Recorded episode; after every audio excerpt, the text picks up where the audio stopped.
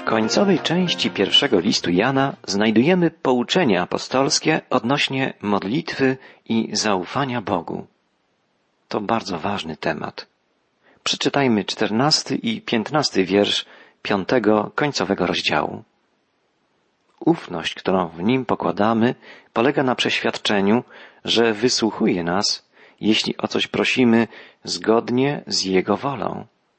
A jeśli wiemy, że wysłuchuje wszystkich naszych próśb, to jesteśmy też pewni, że mamy już to, o co go prosiliśmy. Jan pisze o modlitwie i o ufności względem Boga. Możemy ufać, że Bóg zawsze nas chętnie wysłuchuje.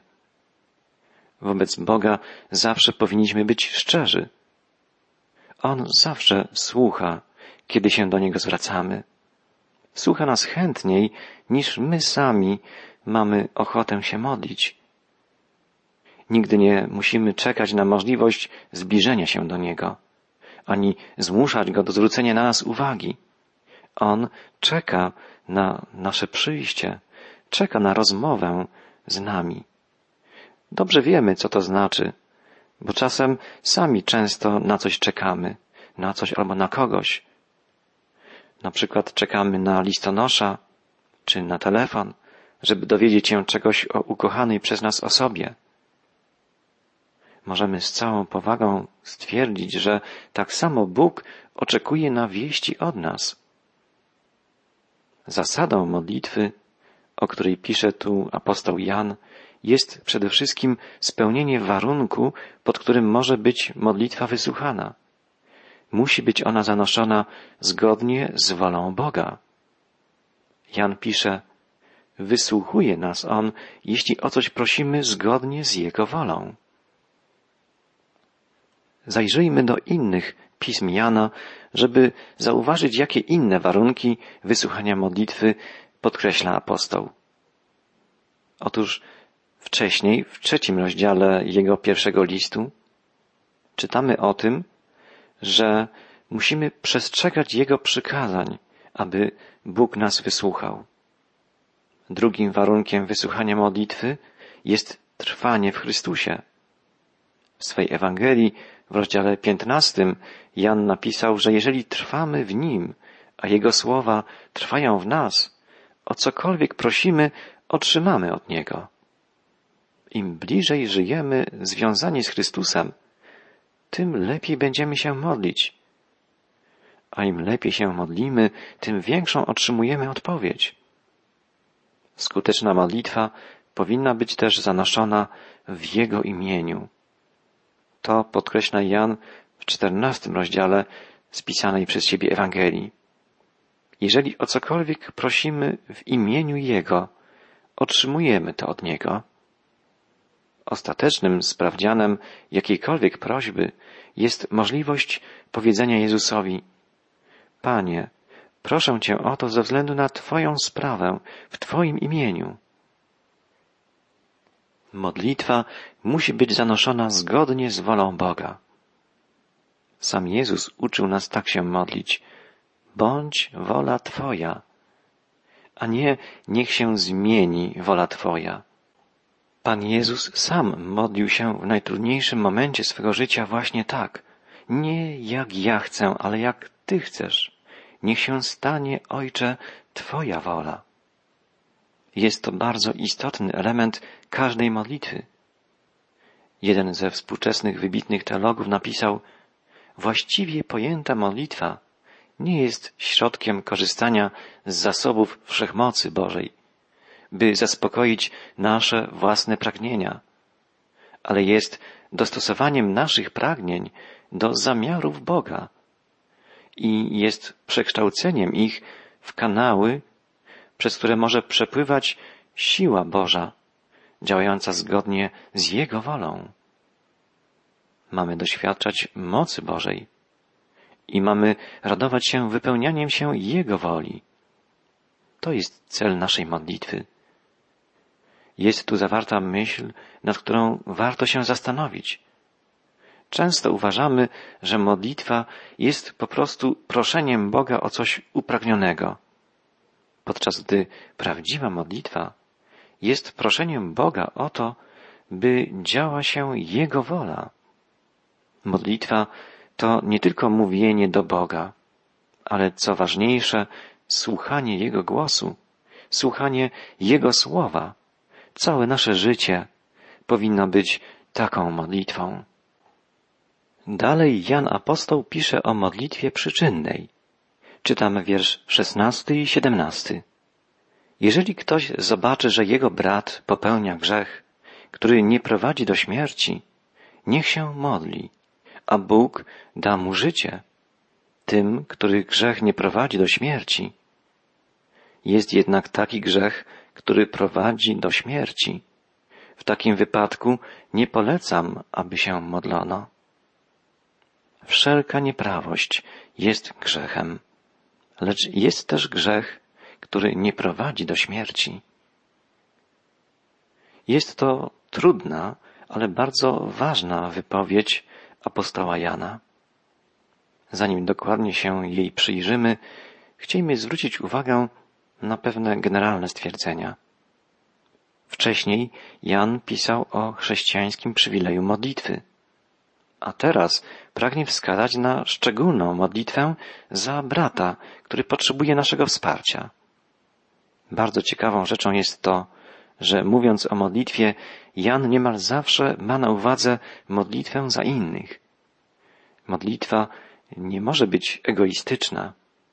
Nie może koncentrować się jedynie na własnych problemach, na własnych potrzebach.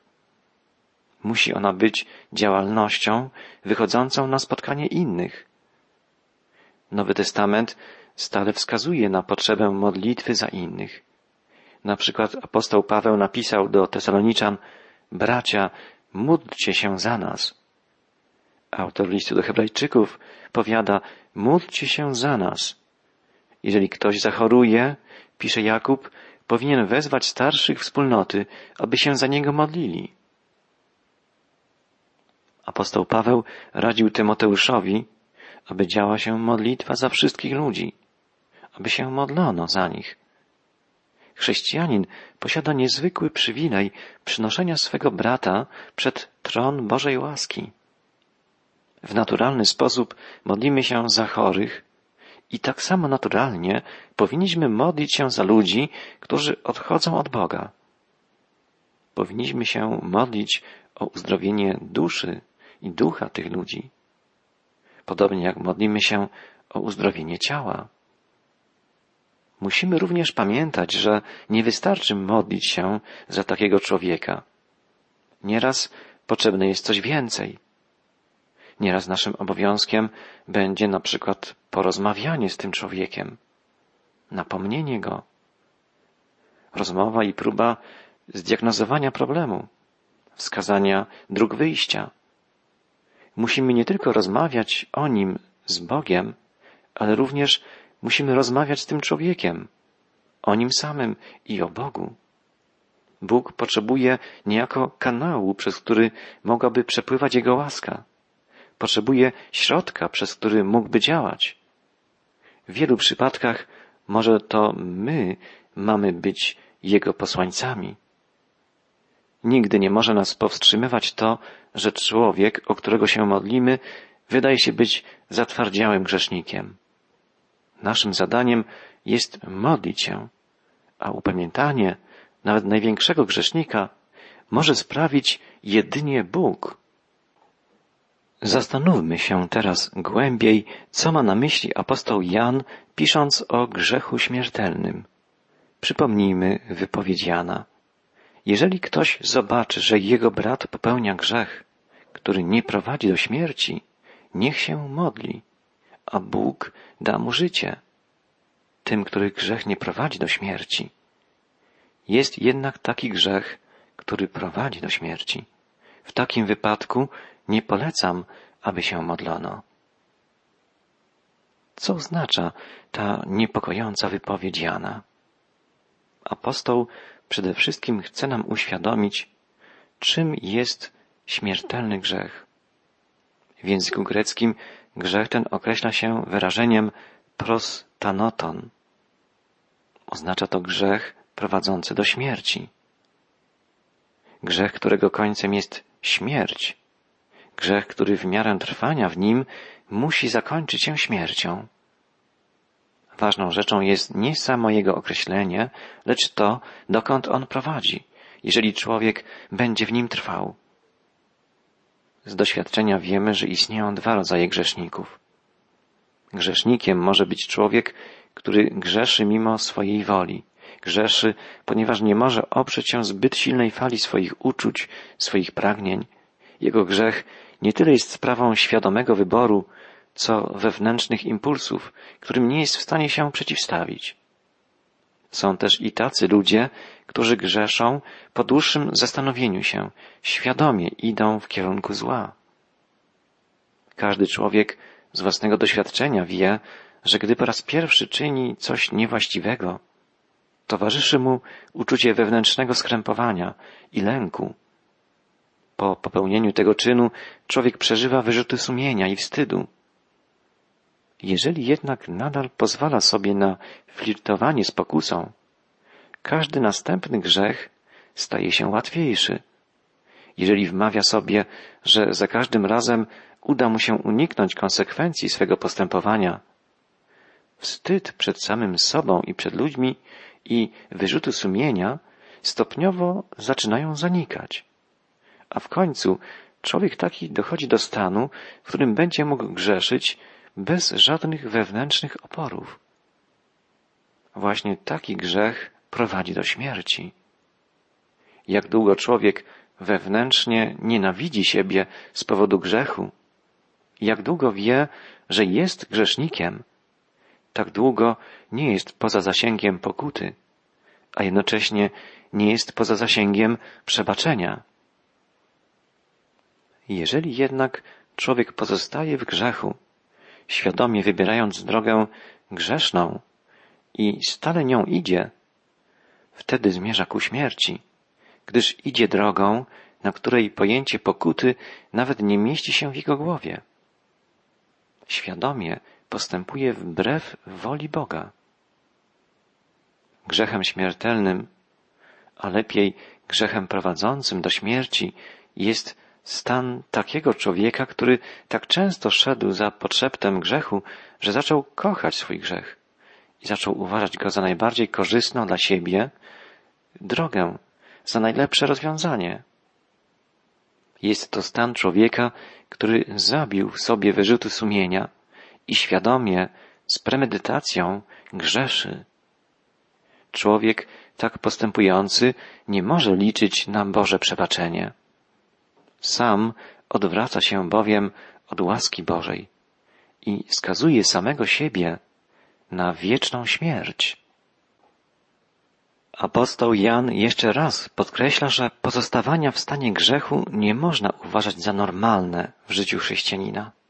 Dlatego na koniec jeszcze raz przypomina, wiemy, że każdy, kto się narodził z Boga, nie grzeszy, ale strzeże go narodzony z Boga i zły nie może go tknąć. Wiemy, że jesteśmy od Boga, a cały świat jest w mocy złego. Wiemy też, że Syn Boga przyszedł i dał nam rozum, abyśmy poznali tego, który jest prawdziwy. Jesteśmy w tym, który jest prawdziwy, w Jego Synu, Jezusie Chrystusie. On jest prawdziwym Bogiem i życiem wiecznym. Wspaniałe słowa. Jan pisze, wiemy, że Syn Boży przyszedł. To po pierwsze. To, czego Syn Boży dokonuje poprzez swoje przyjście, można opisać w bardzo różny sposób. Jan mówi, że On dał nam rozum, abyśmy poznali tego, który jest prawdziwy. Rozum, czyli zdolność pojęcia, zdolność poznania i zrozumienia. Jezus nie tylko przekazuje nam właściwe myśli o Bogu, ale obdarza nas zdolnością poznania żywego Boga. Bóg zostaje tu nazwany przez apostoła Bogiem prawdziwym. Pamiętajmy, że w Nowym Testamencie prawda nigdy nie jest rozumiana subiektywnie, ale jest ukazana jako obiektywna rzeczywistość. Oczywiście Bóg jest prawdziwy również w tym sensie, że nie wprowadza nas w błąd, że możemy bezwarunkowo polegać na Jego słowie. Tu jednak apostoł podkreśla coś innego, coś jeszcze ważniejszego. Nazywa Boga prawdziwym, ponieważ jest On rzeczywistym Bogiem, a przez to w ogóle jedynie prawdziwą i wieczną rzeczywistością. Jezus przez swoje przyjście, przez swoje życie, przez swoją miłość, przez wszystko to, co uczynił, przez swoje cierpienie, przez swoją śmierć, podarował nam zdolność poznania. Jan pisze, my jesteśmy w tym, który jest prawdziwy, w Synu Jego, Jezusie Chrystusie. Apostołowi zależy na tym, żebyśmy nie pojmowali błędnie poznania, podchodząc do niego tylko rozumowo, teoretycznie. Pisze przecież do chrześcijan, którzy wyszli ze świata greckiego i są przesiąknięci jego intelektualizmem. Janowi chodzi o poznanie polegające na osobistej społeczności z tym, którego poznajemy. Na tym, że jesteśmy przez Niego kochani i sami kochamy Go. Ta więź miłości jest tak prawdziwa i potężna, że nasze życie, nasz byt jest istnieniem w Bogu. Apostoł powiedział już wcześniej i teraz powraca do tej myśli. Jesteśmy w tym, który jest prawdziwy. Jan apostoł dodaje, jesteśmy w tym, który jest prawdziwy w Synu Jego, Jezusie Chrystusie. Tylko przez dzieło Jezusa i w Jezusie, w Synu, możemy być w tym, który jest prawdziwy, w samym Bogu. Wszystkie dotychczasowe wypowiedzi apostoła o naszym mieszkaniu w Bogu również mamy rozumieć w ten sposób. Nikt nie może twierdzić, że znajduje się bezpośrednio w Bogu i dlatego nie potrzebuje Jezusa jako pośrednika. Jesteśmy w Bogu poprzez Chrystusa. Zwróćmy uwagę na tajemnicę wyrażoną tym małym słówkiem w. Mogę być w jakimś pokoju, w lesie, także w określonym stanie. Ale czy mogę być w Bogu? Czy mogę być w jakiejś osobie i to nie rozpływając się w niej, jak rzeka po wpadnięciu do morza? W tym miejscu listu Jana, jak i w całym Nowym Testamencie, nie chodzi o rozpływanie się człowieka w Bogu. Człowiek i Bóg pozostają odrębnymi osobami. Człowiek słucha Boga, służy Bogu, jest odpowiedzialny przed Bogiem. A jednak i apostoł Paweł często mówi, że w Chrystusie myśli, czuje i działa. A Jan pisze, że jesteśmy w tym, który jest prawdziwy. Mówi wiele razy w swym liście o mieszkaniu w Bogu, o mieszkaniu Boga w nas. Jest to niezgłębiona rzeczywistość, której nie można wyjaśnić, ale której można doświadczać. Osoby mogą być nawzajem w sobie, a jednak mogą nadal pozostać odrębnymi, samodzielnymi osobami. Tak samo Duch Święty, który, co jest bardzo istotne, mieszka w nas, nie jest tylko samą mocą, ale osobą. Apostoł stwierdza, On jest tym prawdziwym Bogiem i życiem wiecznym. Do kogo odnosi się tu słowo On? Wskazuje ono na bezpośrednio przedtem wymienionego i nazwanego Synem Jezusa Chrystusa. On, Jezus Chrystus, jest prawdziwym Bogiem i życiem wiecznym.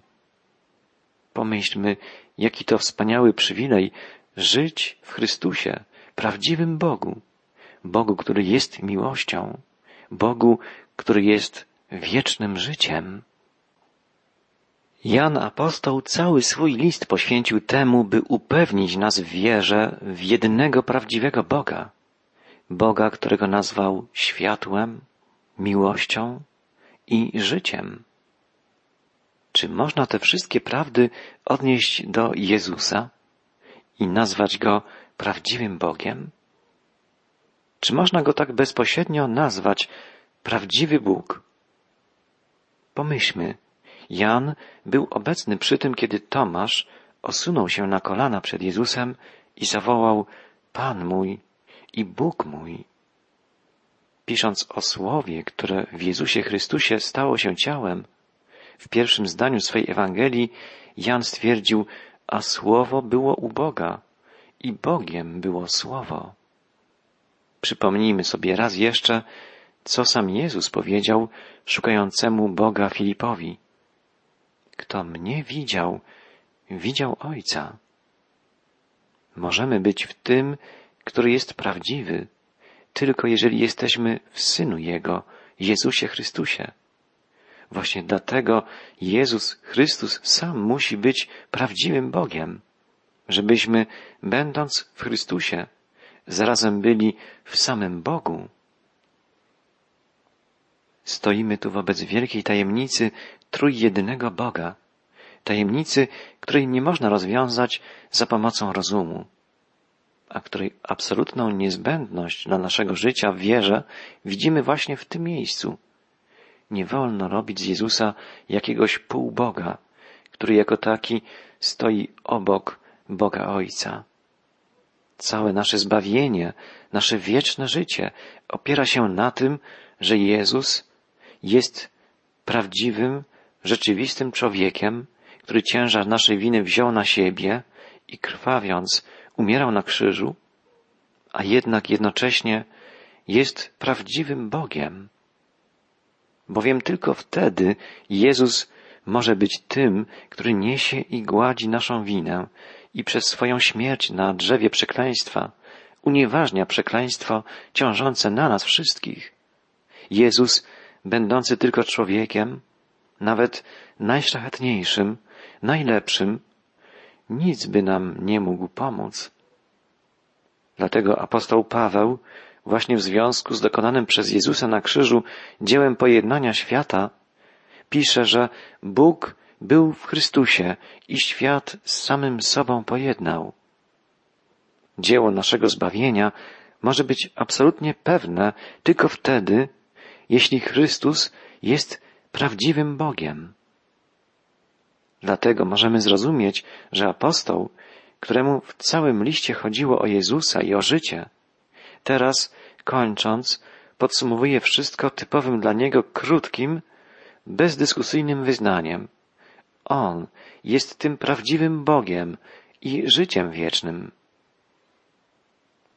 A już całkiem na koniec apostoł Jan woła, dzieci, wystrzegajcie się fałszywych bogów. W tekście oryginalnym listu znajduje się tu greckie słowo eidelon, skąd pochodzi nasze słowo idol.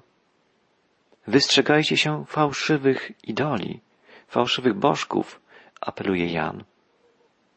Pomyślmy, została nam darowana cudowna zdolność poznania rzeczywistego, żywego Boga, Boga prawdziwego, a nawet możemy przebywać w Nim, w Jezusie Chrystusie.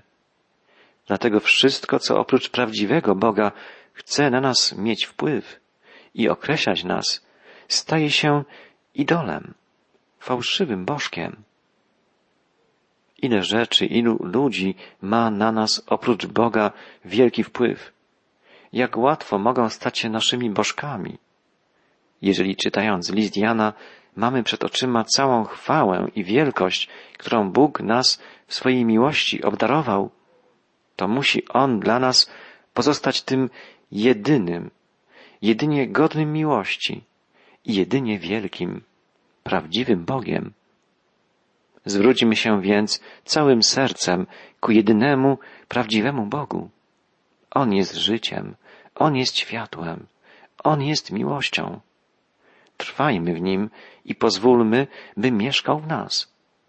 Wtedy żyć będziemy z Nim i w Nim już na zawsze.